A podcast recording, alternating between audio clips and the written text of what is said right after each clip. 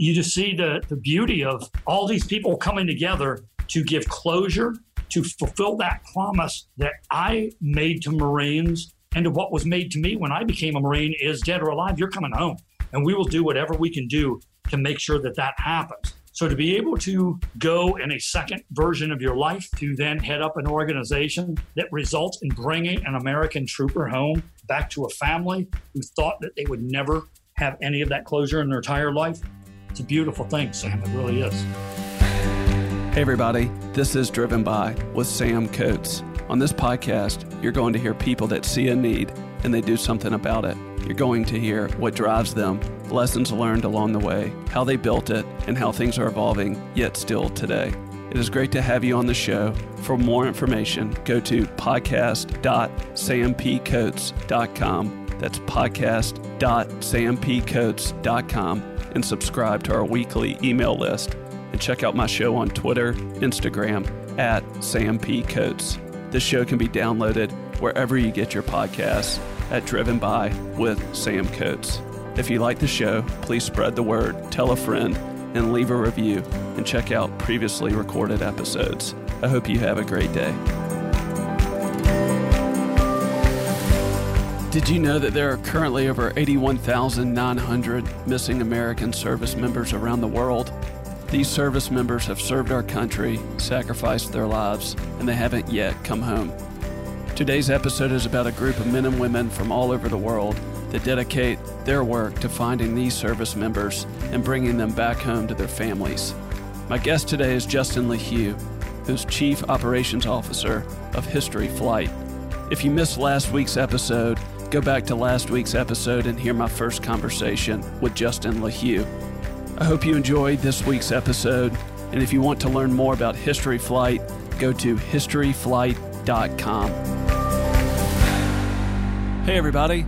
I'll just make this easy. Do you need insurance? Do you want another opinion about your insurance? Just go ahead and call Matt Haaga with State Farm. It'll be easy. If you're thinking about it, just do it. We do have listeners to this show from all over the world, so this offer is only for listeners in the state of Tennessee and Mississippi in the United States. Matt Haaga State Farm offers auto, home, renters, business, and life insurance. Go to matthaaga.com. That's M A T T H A A G A.com and contact them. When you contact Matt, tell him I sent you. Now more than ever, it is harder to fly. That's why you need to know of AB Jets. If you want to be efficient with your time and fly with one of the safest private air companies in the world, then you need to use AB Jets. AB Jets has received the prestigious Argus Platinum rating the last eight consecutive years, which goes to less than 5% of operators in the world. AB Jets is one of the largest Lear 60 jet companies in the United States, with nonstop access to most destinations around the U.S. Efficient, clean, and easy to work with, AB Jets is an experience that gets you where you need to go on time and with no hassle. Go to abjets.com for more information and book your trip today or call them at 888 520 JETS. That's J E T S. Now we're going to get back to the show. Why'd you get on board at History Flight? We live by the age old adage that you never leave a fallen comrade behind. I grew up with people in hometowns that were still missing their sons and daughters that never came home. Vietnam, from Korea, from anywhere you can imagine. When I was about 13 years old, one of our high school football team, who was one of the guys, and I wasn't on the team, they were just a family friend, uh, the Jones family. David Jones was a good football player, good enough to actually get that scholarship one in a million of these kids. And he went to a university in Indiana called Taylor University. And this isn't a Division One school, but I can just remember it's like, wow, he's going to get to go play football, get paid a little bit to do it, whatever. That was really cool. And then I heard that the sad news that David was killed in a car accident that first year. It was there. And David's coming home. And I knew his family. And uh, went to David's service. and found that David did not have a headstone for his service. Because, as you know, Sam, it takes a while for people to make headstones or whatever. It's kind of just a little card down there. And I can still remember at the age of 13, it, I didn't like that. I didn't like the feeling about it. So I went back to my dad's woodshed. My dad's not alive. I went back to my dad's woodshed, and he had some old wood burning stuff, and he had everything else. And I made a wooden cross and burnt into that cross his name and his dates. Date he was killed, date he was born, and went out to the cemetery and staked out in the ground that was on there to where he had some kind of headstone that was here for doing that. And he was now got a you know nice granite headstone or whatever they eventually rose that was there. But when I got in the Marines, and you would hear these battle stories of all these people that never came back, or you'd hear this bomber story of the entire crew disappeared and they never came home. And these are the guys that were average like me. They went and did what they had to do. And I became a historian in the U.S. Marine Corps. And I went from being a failing high school grad, you know, kid in high school that, that went there. I went to being the kid who could not get enough of reading any book he got his hands on as it related to my profession to wow. try to better myself in my profession. So what I would do was I would now go seek out generations. If I'm going to go get attached to the army in a battle space, I'm going to go back and find out uh, a story about Marines and Army working together in World War One and what it was like when they first showed up to do that. So, one, it's what I can look for. Two is I know it succeeded, so we can get past these personalities that are here. And these books just kept stacking up in the hundreds to do that. And then by the time I became a more mid level leader to a senior level leader, these books started going into the thousands. And they would be earmarked or highlighted, or they would have anything. And it was the Peloponnesian War over here to the Japanese Russian War. It had nothing to do with America over here because it was my profession. I wanted to consume anything I could to help get an advantage on the battlefield and also leading people. So I became a voracious reader. And then I became an instructor in the Marines and I started teaching this stuff. And then I became the senior enlisted of the U.S. Marine Corps in charge of the university system of the whole U.S. Marine Corps that was underneath that. That also had the museum, the history division, and this just enormous repository of information. And then in 2015, I got this package that came across my desk. And they walked in, and I was told to kind of look at the package that was in here and give me your thoughts on the person that was in the package. And open it up, read this story. That's this UPS pilot that lives in the Keys that went out and found some U.S. Marines and yada, yada, yada. Now he's part of this repatriation of Marines. And what it was was a nomination package to make him an honorary Marine. And at that time in the history of the Marines, there was less than 100 people. We're talking Chuck Norris was made an honor, R. Lee Ermey's made an honorary Marine. You're talking about some of the greatest generals in history that wore other uniforms, honorary Marine, benevolent people who have helped wounded Marines. You're an honorary Marine. I'm like, I've never heard of this guy, and we're going to make him an honorary Marine. And then I read, you know, he went out on an island. He found all these Marines through this. He's not an archaeologist. He's not anything. And it's, it's fulfilling that promise. And he's going to come here with his family. So I hosted him and his family three years before I retired from the Marine Corps and did his honorary Marine ceremony. And then we went for about dinner after that, talked, got to know each other. We didn't talk to each other for another three years. Never. It was down And I was kind of sitting on the couch one day after I retired. I was a year out and I was tired. I kind of wanted to enjoy, kick around, be with the grandkid, not have to do the daily grind. Certainly not drive back up to Quantico every day to go to work. So I didn't do anything. That was it. I had here's your garden, here's everything else. and uh, he and I linked up on the phone. And he said, Can you come down here to the Keys? I'd like to talk to you.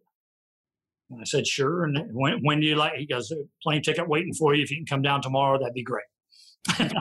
Turned to my wife and I said, I'm going to the Keys. And she said, What are you going for? I said, I have no idea. Mm-hmm. So we kind of went down there, had a little bit of an idea. I did. Went down there and met some really great people and given a presentation, but for the most part, about two days worth of learning about the organization, a few other things was here. And I flew back. And when I flew back, my wife said, So what was that about? I said, I have no idea. I spent a couple days in the Keys. Here's what we talked about. Mark and I got back on the phone and said, How would you like to come here and, and help us out with this? And I said, quote, what is help us out actually mean? And at the time, Sam, help us out wasn't really defined. I just had a conversation with Mark and kind of like you and I, unscripted, the conversation just went to here, to here, to here on with what you had just said. Here's how I think I might be able to help you out. Uh, what, what, what have you tried? What have you not tried in this bigger scope of a picture? And then we went about the first year of just kind of doing that and then hammering an organization into something that may have been a little more looser or freewheeling to give it some structure, to give it a platform, to then get it marketing, to then get it a voice that's out there. And more importantly, is take all the goodness that was going on, collage it, go find more enhancing people that can help out with this, that will even produce even greater results than what you can have that's here. And that eventually started resulting in the year 2019. We made 79 identifications in FY19. Uh, we made a heck of a lot more recoveries. Those were just the identifications that the government identified of all the people. We're roughly at about 350 plus sets of human remains that have been turned over to the U.S. government why History Flight has been working. Well over, we're about 150 of those have been positively identified and turned back over to their families. COVID slowed down a lot of this in the processing of that. Uh, but we have a lot more of those skeletal remains that are awaiting positive DNA results, whether it's through swabs of our researchers going out and helping families get their DNA through the swab process, or whether it's the pieces of individuals that we, we have recovered on sites over the past few years that we now send back to the labs that are matched with bones that may have been recovered years before, all the way back to the end of 1946 and 45, that are now getting exhumed. And these bones are getting matched up with those bones that paint this puzzle of that patella fits right where it's supposed to on this casualty that's been unknown since 1948 of the process. Or the bones you just found on Tarawa in this cemetery is a rib bone, these certain metacarpals, and a piece of a jaw. You just see the, the beauty of all these people coming together to give closure, to f- fulfill that promise that I made to Marines and to what was made to me when I became a Marine is dead or alive, you're coming home. And we will do whatever we can do to make sure that that happens. So to be able to go in a second version of your life to then head up an organization that brings all that goodness together, that lives up to that promise, that results in bringing an American trooper home back to a family who thought that they would never have any of that closure in their entire life. It's a beautiful thing, Sam. It really is. This is a small practical question, and then I'll get back to where we are. But you said you're a voracious reader how much do you read each day or how, how have you learned how to make the most of time in your schedule while continuing to read so much i read i take the opportunity to read something every day i take the opportunity to at least learn something new every day. Doesn't matter what that is. Doesn't have to be about warfare.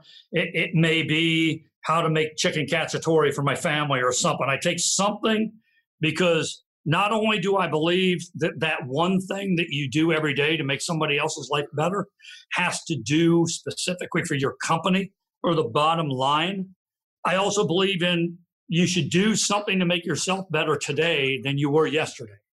And that better today, Sam, may not be something just so profound as I have to be just this better human being for humanity. That one thing today may be I need to be a better mechanic to make sure that the car tires don't fall apart. Or I need to be a better cook so that my wife's not cooking all the time to do that. Or maybe today I'm going to concentrate a little bit more on being a better dad than I am on the Marine Corps.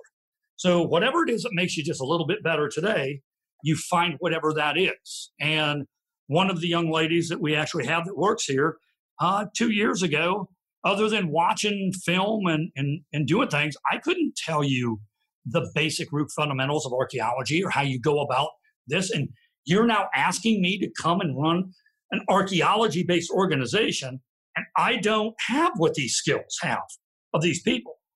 But it kind of goes back to what we talked about before, Sam, is don't question why they're asking you. Be grateful they are asking you because they're asking you for something that you may not see, that they may need. And then they may not know what they need until you you get there. You have the opportunity to show it may not have been the science of what they needed. They may have needed something completely different, like the leadership or something else that was on here. And I reached out to this young lady because libraries are full, Sam, of anything on archaeology. So is anything here. But I have to learn in a rapid manner. And I'm not going to go sit in the classroom of College America for four years to learn what it is that you have. I reached out to the people who know. And I have scientists in here anywhere from 27 years old all the way in their mid 70s that are professors that are world renowned experts on Mayan culture, other people who are scientists from Ithaca College in New York State that are the duty experts that have taught for all those years. And they're also the people that work here. So I put out to them and I said, in a very condensed manner, of all the volumes of shit that exist in history, give me two books that I need to read to get a concept of what you guys are doing. As it pertains, like you said, Sam, specifically to what we're doing here. No right? distractions. Yeah, I'm not talking about building archaeology at, at Monticello in 1745. No, I'm talking about this. And that young lady sent me two texts, said, You don't need to buy them because these texts are very expensive. Read these two books, and you will have a nexus of exactly what it is we're talking about. I went to my senior scientists because that's a different perspective. Give me two books from each of you on what I should be looking at for this. And then I devoured those books. And then I showed up on dig sites with this terminology they never thought that anybody would ever be able to hear. And now I'm not using these generic terms, I'm using the terms, I'm talking their language. Now they're not starting sentences like this, Sam. Well, the basics of this is this. Now they're just having a conversation with me without saying, well, the basic version of that would actually be this. No, they're having a very interactive conversation with their discussions, and you're fitting into that because you they know that you understand more than the rudimentary form of this now. And now, if you were able to comprehend what they learned in 60, 50, and 40 years, and you were able to have a conversation with them in a month on that, that's like learning, you know, five Berlitz languages in three weeks, and you're able to now speak the language. Those doors, as you very well know, then open up for what people then expose you to because they believe you can handle a different level of what we're talking about. And then you just take on a little bit more each time. And then now you're teaching in universities across the United States that you don't have a PhD to be in the university and you're like trying to give people a reason when History Flight comes to talk why you should come listen to Justin LeHew. But if you send the CV, 199 people aren't going to come into the auditorium because they're going to say, well, he doesn't have a PhD, so I'm going to walk out of here. So, guess my PhD people here war gamed how we're going to make that work. And they said, Justin, we can't explain things like you can to people in life. You can let the average person know the why whether they have three PhDs or they only have a sixth grade education. You can make it inclusive for everybody, not a specific group, because they understand what you're talking about. I have the PhD. I'm going to be on the flyer and I'm going to do a five minute introduction and introduce you, and you're going to speak for the next two hours. And I'm going to sit in the back of the auditorium and give them the reason why that they need to stay here and listen to that. And every single time, not a single person has ever walked out of any one of those auditoriums due to, well, he's only got this level of education or he's only done this. No, because in life, you surround yourself with one, try to get better people than the skills that you have, especially when you're a leader to do that. But more importantly, you try to get mutually supporting skills that offset with each other so not a single person has to carry the burden of doing that. And we have managed to shore up a organization now underneath that construct and that paradigm, Sam, that now has a 93% success rate of finding every single thing that we look for across the entire world with the people like that. With History Flight, what's the significance with the people that were not able to come home? 78,000 people that are out there. What's the significance of what History Flight's work and the promise that it's being able to, to chip away at on not leaving a fellow comrade behind? On its root form, Sam, I don't think you will find a more beautiful, wholesome mission that is out there. This isn't a treasure hunting thing. Those people get weeded out really quick. This isn't a grave robbing thing. This isn't going out to try to find a Japanese zero in the jungle just so you can put a piece of the aircraft on your wall and say that you did something like that. This truly is a very selfless way to go about fulfilling that promise because you can actually layer the goodness of what we are as Americans going about to do this in the first place because there are other countries that don't care like this. They don't care about bringing people home. They don't do that. So, in and of its root form, the American people do care about that. And then, secondly, is this isn't just the American people, Sam. I have people here from all kinds of international backgrounds because we're going to find the best people to do this. And the best people might not be the American. The best people might not be something. The best people might be a couple of Irishmen. The best people might be a Spaniard. The best people might be a young lady that lives in New Zealand down there. The best people might be a young Filipino who lives in the Philippines right now, whose wife is a nurse treating COVID patients. Yet he is an archaeologist going and leaving that to go find American remains in another foreign country to bring that back home. The best people might be the veterans who wore the uniform and can tell people the why and all this. The best people might be the explosive ordnance disposal guy that risked his own life at handling World War II munitions and blowing up everybody around there at the expense of getting this young kid back to his family that nobody knows that 77 years ago. The expense is paying uh, a German family of walking into their backyard and saying, "We're not here to hurt you," and the, and we're not here from the 19. You know, we don't care right now what people thought about the Germans in 1940. We're here to see what you have because you were eight years old when your grandfather took you in the backyard where the P 47 crashed. Can you show us where that crashed at? And then you have to leaf through the well, we never thought anybody'd come back here to do that. You know, we, we've told people for years this didn't happen but because we actually thought that people would try to come back and charge our family with war crimes or something like this. And then you sit there and go, whatever I have to do, I don't have to go to the Hague or something here now. We're not talking about mass graves, any of this. Whatever I can do, give me a piece of paper. Give me a German translator. I am going to write with my name on here that you are not going to be prosecuted or something, or we're not looking to exploit your family or here. And I'm putting my name on the bottom of this. I want you to do that. And I'm going to turn that over to the State Department for you allowing us to dig in your backyard today to try to find this pile. And then on top of that, hair whoever, we are going to make your backyard more beautiful than it ever has been by the time that you leave for you allowing us to do that because we will always leave this better than we found it. And that's a metaphor for life and business and everything else. Do what you can do during your time that you're responsible for.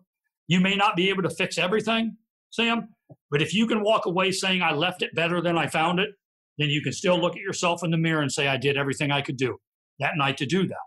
And you have all these people to come together. Sam, these people are Republicans. They are Democrats. They are atheists. They are libertarians. They are foreign political parties. They are Catholics. They are Jews. They are blacks. They are whites. They are Hispanics who all have their own feelings about what's going on in the world. But the beauty of it is we have been able to bring all of that together, to work together, regardless of how whatever conversations we're having on sites those days, whoever believes in whatever they believe in, and watch these teams go to work to pull that boy out of the ground with the care and condition as if it was their own brother or their son and they're not even from this country, and then watch them meticulously rebuild like a human skeleton.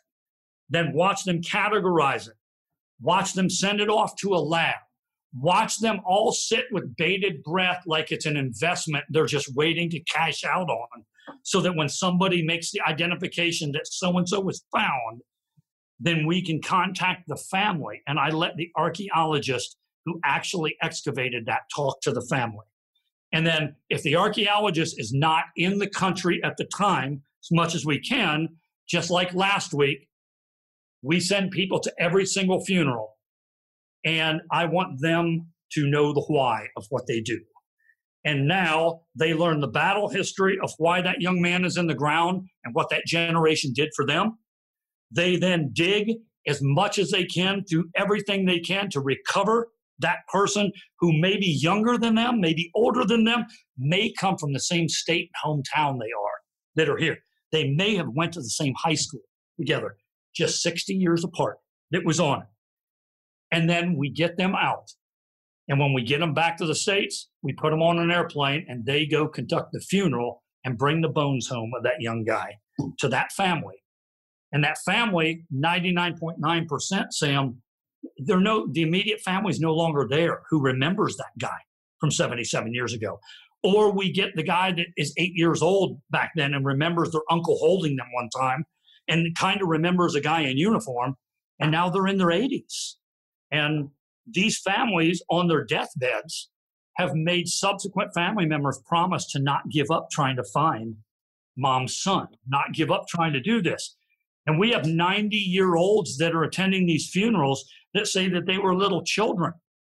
And then they remember getting the telegrams and they remember their mothers screaming in the backyard when they lost one, two, and three boys during this war. And then for the next years, they remember their their mother writing the government letters, where is my son? Is there and then they remember getting the telegrams that said we'd lost them, we don't know where they're at. And then they remember the 50s, the 60s, the 70s, of their family members saying that if I had one Christmas wish, that wish would be to have him back. And then when they die, they sit there, Sam, and make their kids promise to never give up looking for that. To be able to be a person that can go into their family line and show up and say, I'm going to try to help fulfill that promise that your family made to you and you made to that. That we're going to say that we are never going to give up looking for this. We may have things that stop every now and then, or a few years here, or money runs out here or that, but we're not going to give up if we have the opportunity to do that. And why is it so important with the American government and that now is you're talking a generation now of people that don't remember. And you're talking about an elderly generation that can't forget, but they're about to die. And now there's this nexus of if this generation passes on without the younger generation understanding the why, younger generation will not be in a position to fulfill that promise to their family. And then more importantly is they won't have the drive that maybe because they didn't get a DNA match nine years ago and they gave up hope, that technology 10 years from now doesn't recreate something that actually takes the same bones and cuts it a different way and says, we didn't forget. We had to go on a nine year hiatus, but congratulations, your, your long lost great grandfather is now going to come home because of your DNA because we couldn't get it from the previous generation to happen. Hey, everybody, we're going to take a quick pause here from the show and hear a word from one of our sponsors. After that, we'll get back to the show. Do you want to make efficient use with your time? Now more than ever, traveling hassle free is harder to find. AB Jets is one of the safest private air companies in the world with impeccable service with nonstop access to most destinations around the USA. AB Jets has received the prestigious Argus Platinum rating the last eight consecutive years, which goes to less than 5% of operators in the world. Bypass the hassle and get an AB Jets jet card. It gets you 10 or 25 hour flight options that makes your experience hassle free. AB Jets carries up to eight passengers is one of the largest Lear 60 operators in the U.S.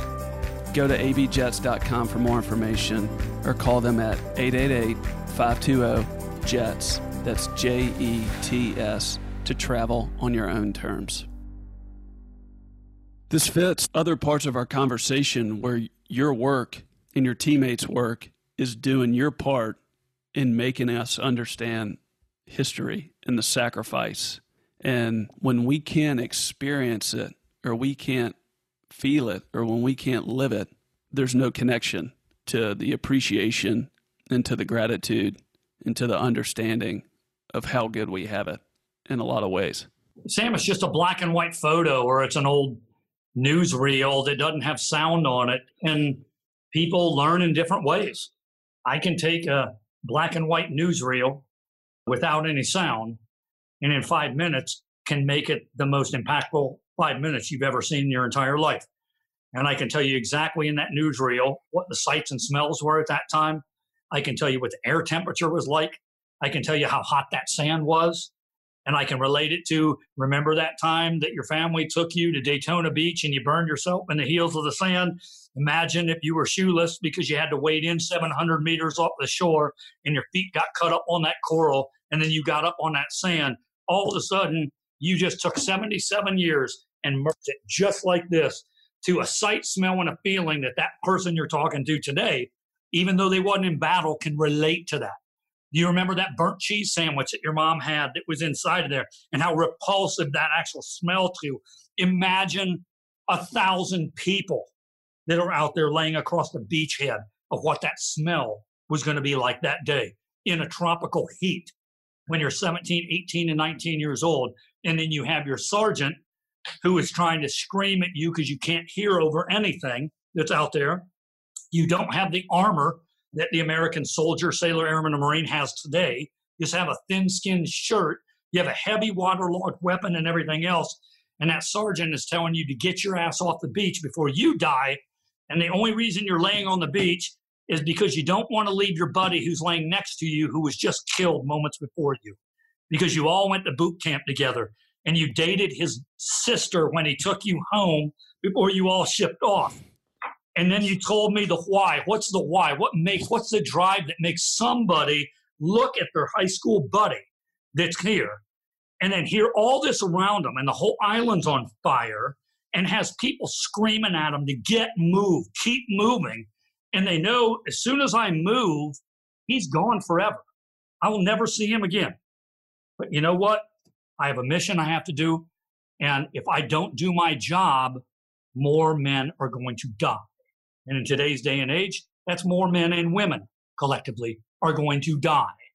And then that's your sense of, I need to get my head out of my ass, stop feeling sorry for myself, not worry that I'm rolled in the sand like a sugar cookie and it's all down my back and everything else.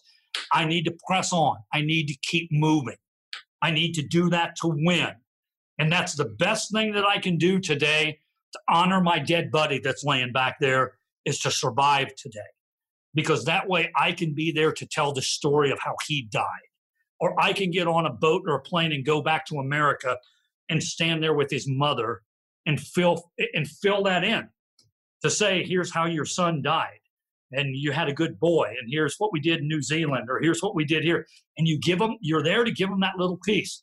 Or as I tell people that have PTSD problems today, or you know i don't want to think about the war i don't you know why did i live and and he didn't live or to do that is don't think about it like that do you remember the good times that you had with that person you also know he's got three kids now and those kids are teenagers and one of them's a nine year old and you know what they were never around to know what it was like to know their dad but you can tell them what their dad was like because you knew their dad and now when they're going through at the age of 13 and they're going through the trials of being a teenage boy or whatever, and they don't have their dad there, they can pick up the phone and call you because you're part of that family. And you're the one that ever said, if you ever want to know about your dad, when the time comes, you let me know. I'll tell you what kind of man your dad was. So when I have sat there talking with people with their tears in their eyes that are soldiers who can't go on anymore, meaning it's 2020, Sergeant Major, what's the meaning of life? Why, you know, I never have been able to feel like I did when I was a ranger in the army or whatever that's here. And I don't know why Jimmy survived and I didn't. It was all here. You know, brother, you and me come take a walk. Do you not think that I don't have the same things as you do that are here? But I also tell them, you never know on any given day who's watching you. You may not think you're inspiring somebody today. You don't have to say something very inspiring. They may just log on to your Facebook to see if you're still here. And they say to themselves, if that guy's still doing it, I still have a chance. And they look to you for that outreach to do that. And more importantly, those promises you made to each other along the way that if I don't make it home, you know, make sure my family doesn't forget about me or make sure something like that. Those are combat promises that are lifelong fulfillments, Sam, that you really do feel obligated to keep your shit together because other people are going to look at you and also, you kind of are expected to maybe live a little bit of a life for a guy that didn't have an opportunity to do that. And so, you know what? Why can't I now say some motivating words to a 13 year old who just broke up with his first girlfriend and thinks that his life is completely freaking over with? And there will never be another because I absolutely loved her and that was it. And you'll be like, man, when I was with you before your dad married your mom, he dated 17 people, and here's what this is and I can tell you now because you're a man. So come over here. And then you just tell them whenever you're having a problem with that, if you don't think you can go to your mom, here's my phone number, give me a call. And then you can have a phone conversation, you know, and then they can say, you know, all of a sudden I'm not your uncle, but they say, like Uncle Justin, can you be at my football game next year? Can you be at this? And you're sitting here like, I'm not your uncle, but in a way you are. You know, that's who you are. And that's how you go about living your life. So to be in a position every day, Sam, to be able to do that for for you, because you know why? Along the way, somebody did that for me. On my hardest days around there, somebody put their arm around me when I was younger and said, when my dad died and he, I was 13 years old, Justin, it's going to be okay now. We're going to get through this. I don't know how, but we're going to get through this. And then somebody, when I was a, you know, 23, 24 year old sergeant and just did 77, you know, or a gunnery sergeant in 2003 and just did 77 medevacs in a 24 hour period with no chow, no water, no sleep. And you can barely stand up and keep your eyes. And then you hear again, somebody just got hit. And now you have to go to that position like that. You know, there, there is a reason why people are where they are that's in that. And I truly do believe there is an expectation. Because, like you had said, Sam, there's an understanding of when these stories are gone you know these aren't what you can read in a book that makes the pages come alive these are the stories that gives people the why they should feel the way they should. This this brings the black print out of the book that screams pay attention to this. This is what's important. You can flip over the next four pages. That's not going to be all that important but just remember this section here. If you're a Marine gunnery sergeant seven years from now and you're feeling like all the shit's going bad in your life, just read this book that was here, highlight the word that says gunnery sergeant, gunnery sergeant, gunnery sergeant, gunnery sergeant, and then just remember that there was a gunnery sergeant that was able to freaking work through all those problems years before you ever held that rank. Refer back to that because people like John Basilone did that for me. I never got to talk to John Basilone, but the Marine Corps told me John Basilone's story. And they made John Basilone come alive. They made Smedley Butler. They made Chesty Puller. They made all these people come alive that said, this is why you should give a shit about all these people who came before. Because they're going to be tried more than any other generation. And if you can give them the why like that, and you can make the pages come alive, it's the same reason why people like reading Gulliver's Travels and others don't. It's the same reason why the Swiss Family Robinson jumped off the pages to me when I was in my 30s and 40s, and I never read that book when I was a kid. because nobody ever gave me a reason to read the Swiss Family Robinson when I was a kid. They did. Just kind of like, read this. Why? Why am I reading? Yeah, just read this. It's on the required reading list, or it was here. They never made the pages come alive. And uh, once I got across people who made the pages come alive, I could not keep my hands off of books mm. after that. When you think about your most loyal supporters for History Flight, what do those people care about? And what makes them care so much about your work and History Flight's work? The, the people that's here, Sam, are just like me. And that's why they care. From wherever they're at, they're here for whatever reason they're here. Some of them have had family members who were lost before. Some of them have helped out hundreds of families just doing research for those families. They, they've never went to the excavation sites every single time and did the whole, you know, gamut of things. They add their own little piece of the puzzle. But external to the organization, when you can talk to people about their why, why should it matter that is out there, you find the same resounding thing across the United States and across the world is everybody wants closure in and of their own right. It doesn't matter if it's a 70 year old murder case. It doesn't matter if somebody's got a, a sister who disappeared 17 years ago. And they tell you, well, I, have never really had a family member that was in the military, so I don't. Re- I'm not really connected to this. Well, can you just give me five minutes?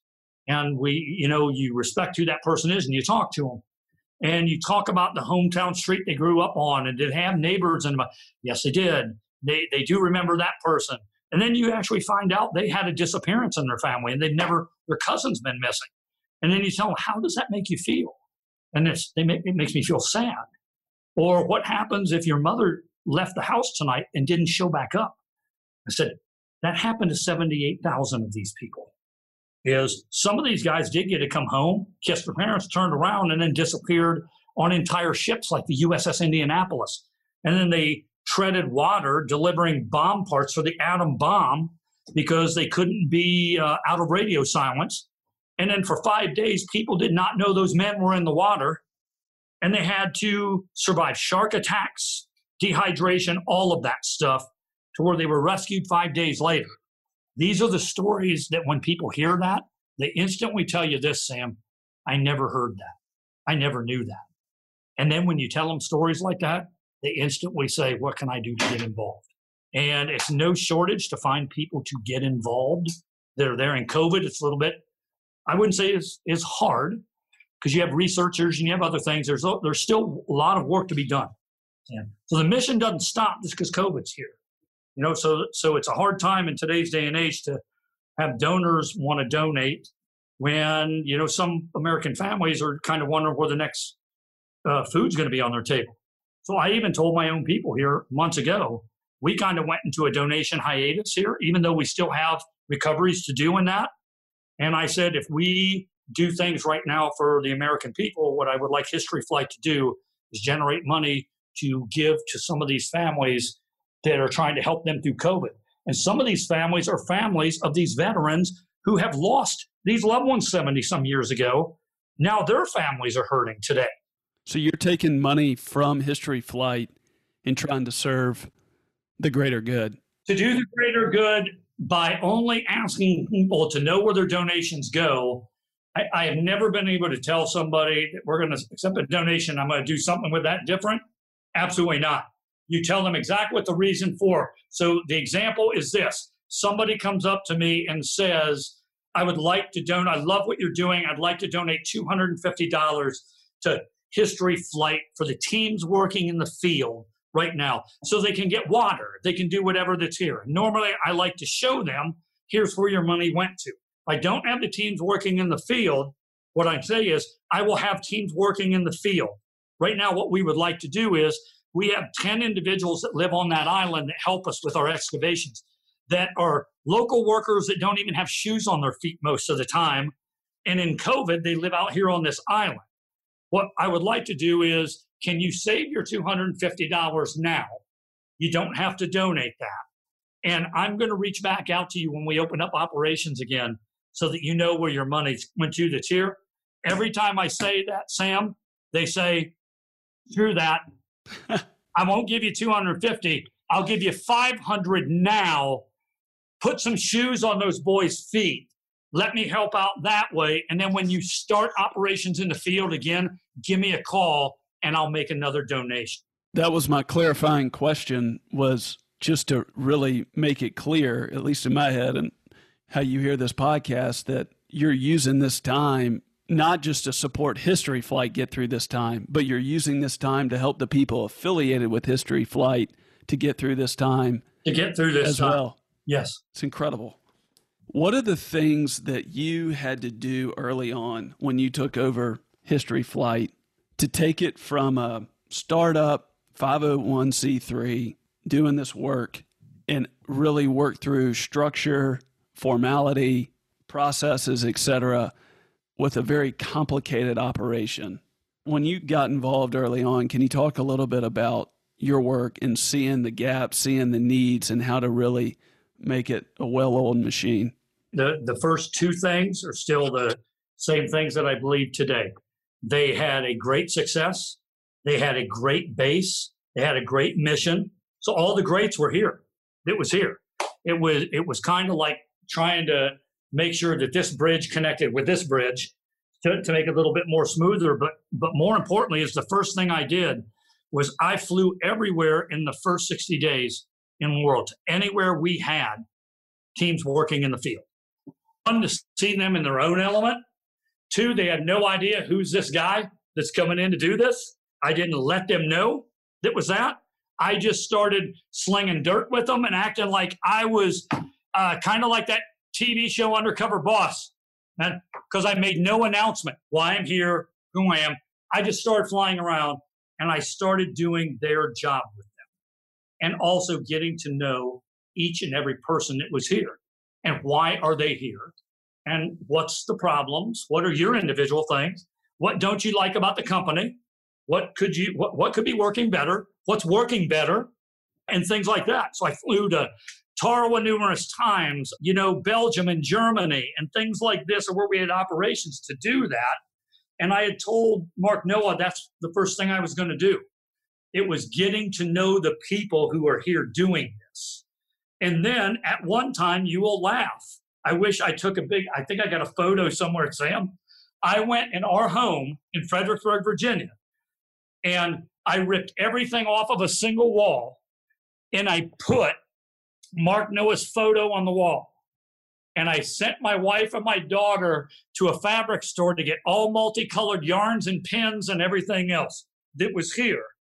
And what we did was we started with Mark Noah, and every name I heard, Sam, I'd get a different color yarn and I'd pin and then put that person's photo with a three by five card under what that person does because I didn't know anybody. So we would be having conversations, Sam, and somebody would spit out a name, and I'd be like, okay, now who is that person? Do they even work here? Did they used to work here? What's their specialty? What do they do? Because you're never going to learn the organization. It's going to take you time to do that. So my wall looked like a crime scene at the house of the past eight to 10 years of history, flight, or whatever it was because it used to be an aircraft flying organization, wasn't MIA's. So I need to rule out this airplane mechanic over here. He's not really into MIA recovery. So it was that. Now get it down to here and then start asking the people work here about these people. And not about, I want you to dime them out, I want you to narc them out. No.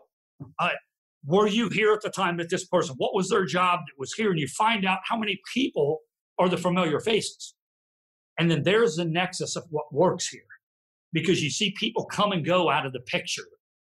Each year, year or two, how'd he come back in? How'd she leave? Oh, she's a forensic odontologist. She was only here for one case. Okay, now she does this. And you do this. And then you write like this chart of how, how is this working right now? How can this work right now? Because it's working, but it can work better. It's the same thing on you know the, the car still rolls on bald tires but it would roll better if it didn't have bald tires. You know that's it. So okay let's go do this this this this and this. Then you get out there and in your own element you start learning people And when people start coming to you with problems, it started it's starting to be a trust thing. Because you find out there isn't trust between certain periods and years people were in organization. So then it's not the organization, it's people you're talking about. You know, uh, Procter and Gamble during somebody's period of their life was probably the greatest company they ever worked for in their life. You know, Procter and Gamble 35 years later and somebody's is the worst company that person ever worked, but Procter and Gamble's the same. The logo's the same. It was the people were different in it during those different time periods. So I found out the different people, and then I also found out a high turnover of people. It's hard to invest in people when you have a high turnover rate on things and you lose certain skills that it takes you time to grow that are on there. So we're gonna we're gonna do a few things. We're gonna not have such an expansive thing, and we're gonna cut this down to a more selective thing, but invest in those people for a longer period of time. And it makes up for all this other crap. But you still need this because each of these people in and of their right made a difference here when they were here for something. They just might not fit into what you have going on right now. They're not the round peg for the round hole at this time, but they have a skill set you need. And that's how you treat people because you don't want to leave people with a bad taste in your mouth. You don't want, you may have to use that person two years down to have this unsolvable problem that nobody can. They don't want to work here anymore. They'll help you out on an out base or something to help you get through that. Why? because you afforded them the opportunity to do something at their period in their life and return these guys home. And now maybe they've went on to some bigger, better things. And now you have that. That nexus was there. So then it was getting know everybody because then it was connecting the people and saying, we don't need to go hire that, that, and that. That resident knowledge is already here. You don't know that girl already has that. Why don't you know that girl already has that? Because you've never even had a conversation with her. And when you're eating today on Tarawa. Uh, why are all the military guys eating over there and all the scientists are eating over here? Guess what? Pull your chairs together. You're all eating at the same table from now on. And we're going to sit here and we're going to talk about where you're from, what's your favorite football team, who don't you like, who you like, why you have a problem with that individual, and because they chew with their mouth open or whatever. But it's building a respectable family. It's here. And then the funny thing is, Sam, you can't be there all the time, right? So you really truly know that this is this is planting the seed corn that may never grow on your watch. But you see a month down the road, more people are now calling you and asking you for advice, or more people are doing this, or or somebody saying, Hey Justin, I'll stay an additional extra week on the island because my replacement is having a really hard time right now with something that's here. And you're sitting here like three months ago, you didn't care who your replacement was. Bingo and they will now give up their own time so that that person can fix what they have to do and even in this covid thing that was here the majority of the people that doesn't have the money coming in the, the, the collective people are here you don't know how many times sam i've heard in this organization when i go to go and tell somebody okay here's what we're going to do with something that i know it's greatly going to affect that person meaning mostly financially it's going to affect that person like i can't send you out for eight months or i can't do whatever, uh, we can do this. Every single person, Sam, I got this whittled down to when I pose that earth shattering thing that's going to affect everybody here, constantly they're asking about somebody else first. And they're constantly saying, well, if I'll forego my paycheck this period so that we can give it to him because because they just moved into a new apartment and have a new baby, uh, I'm good. Just give my pay to that person that's over here. And you won't see that in a lot of corporate America anywhere of somebody willing, even when they're not getting, I mean, they need their own paycheck. But they're saying, if I have some, as long as I can get a little bit, I'd like to give something to somebody else. And I just had another young lady actually say, rather than paying me, can we go ahead and make sure that the local Tarawa workers that have never, mostly ever left that island in their entire life, can we make sure that they're getting a little bit of money to help them through COVID right now, too? How long did it take you to get things to where there was that buy in or people that didn't care about their replacement three months ago now care about the replacement? Was that one year, two years? How long was that? I, I think probably there were echoes of it in at the six month mark to where you're sitting there when Mark and I are talking, or I'm using other people to say, you know, has this been tried before? Has this failed before? Has this not done that? Because you're, you, you don't want to waste people's time. And you also don't want to go to change things just to change things. Because I don't care if my name was ever on anything that was here. As long as there is something at the tail end of this that equates to an American family bringing a boy home, I could care less if mine was ever in the news media, a single thing that was here.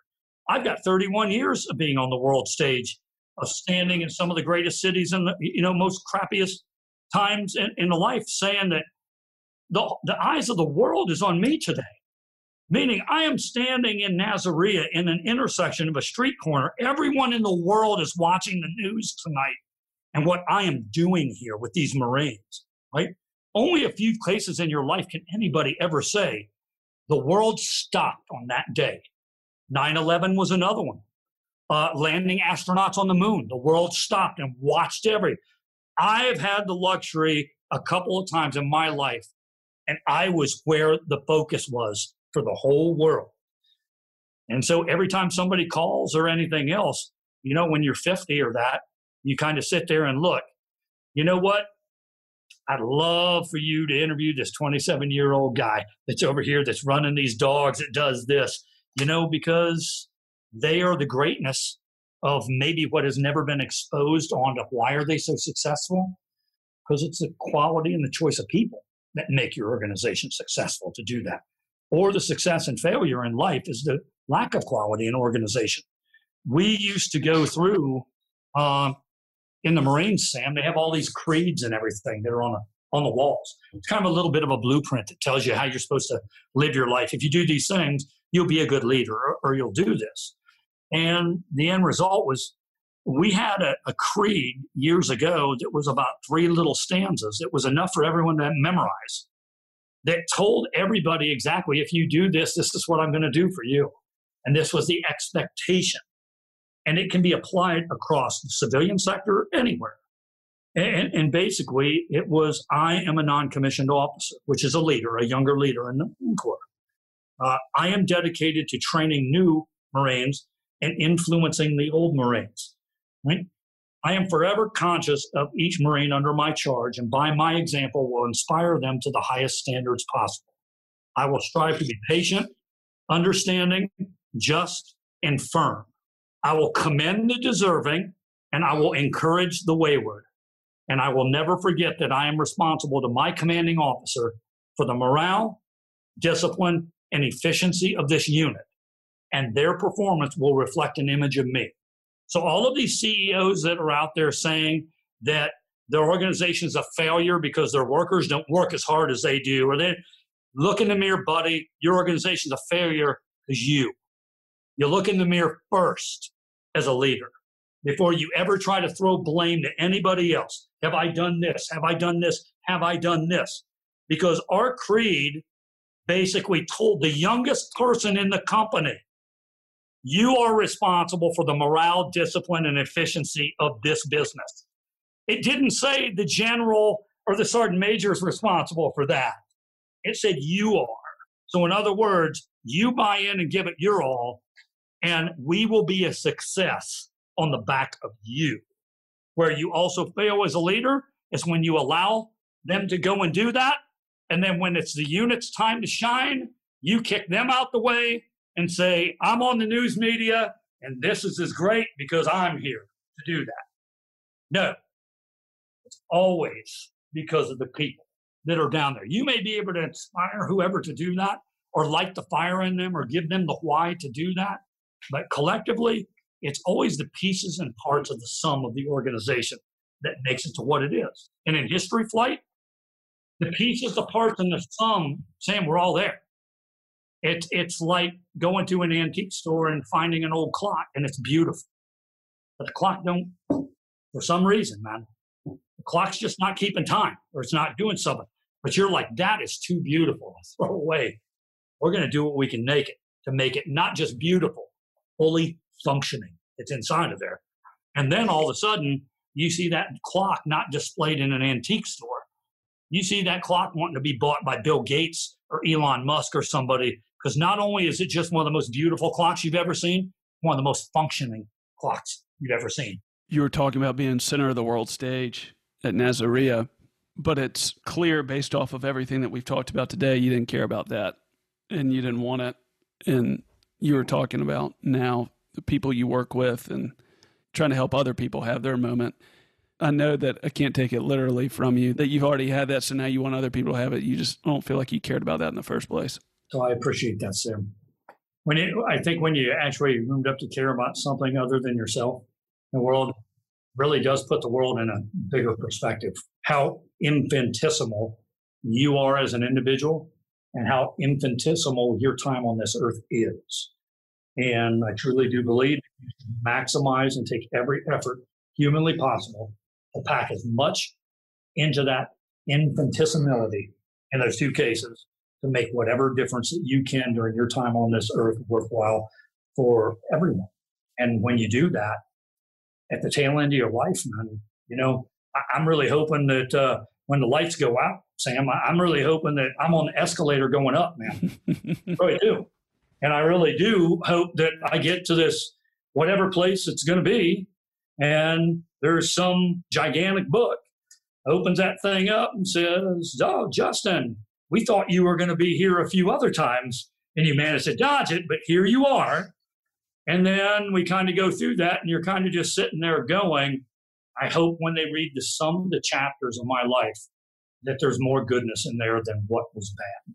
Because everybody has both of that. And they and everybody's done things in their life that they're not proud of.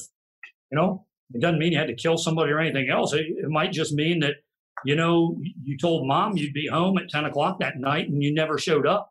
And she worried all those years. And then you get home at four in the morning and you see her crying in the house, staying up all night waiting where you were at. And you're sitting here when you're 50 going, I still feel like shit. It's a 50 year old. And my mom's not alive anymore. I feel like shit that I did that to that woman back then, right? So I'm not proud of that moment to do that. And I've tried to use that moment to make myself a better perspective in life for when my daughter did the same thing to me or something, or my grandson's going to do to her that I told you to be here. Where the hell you been at for the past two hours? That's just the way it is in life. And it happens. And then you either keep your head about you, use it as a turning thing, or you lose your shit over here. That's the two, that's the two people in life. And you kind of want to be around these people more than these people, but you really do hope when they go through those bad things on that thing, they still close the book and say, even taken with all that in consideration, uh, why don't you come on in here with the rest of everybody else? Because you did good, kid. You did good by all of us in these past generations, and uh, we'd like to have you in there. I, I kind of believe in that. So uh, I believe that's a that's a huge driving force in the in the context of my life to do that. Hey everybody, if you like the show, I'd love to hear from you. Even if you don't like the show and you still want to take the time to fill out a survey. If you're on my weekly email newsletter or if you go to my website, podcast.matthaaga.com, you'll see a tab to click on where I have a survey created. This survey is to give me insights on how to make the show better for you. I'd love your feedback as I'm working to give you as much value as I'm able. I hope you enjoyed this week's episode. If you like the show, please rate it and leave a review. Also, I have a weekly newsletter that comes out each week with the new episode, show notes, and more. You can sign up for this newsletter at podcast.matthaaga.com. Have a great day.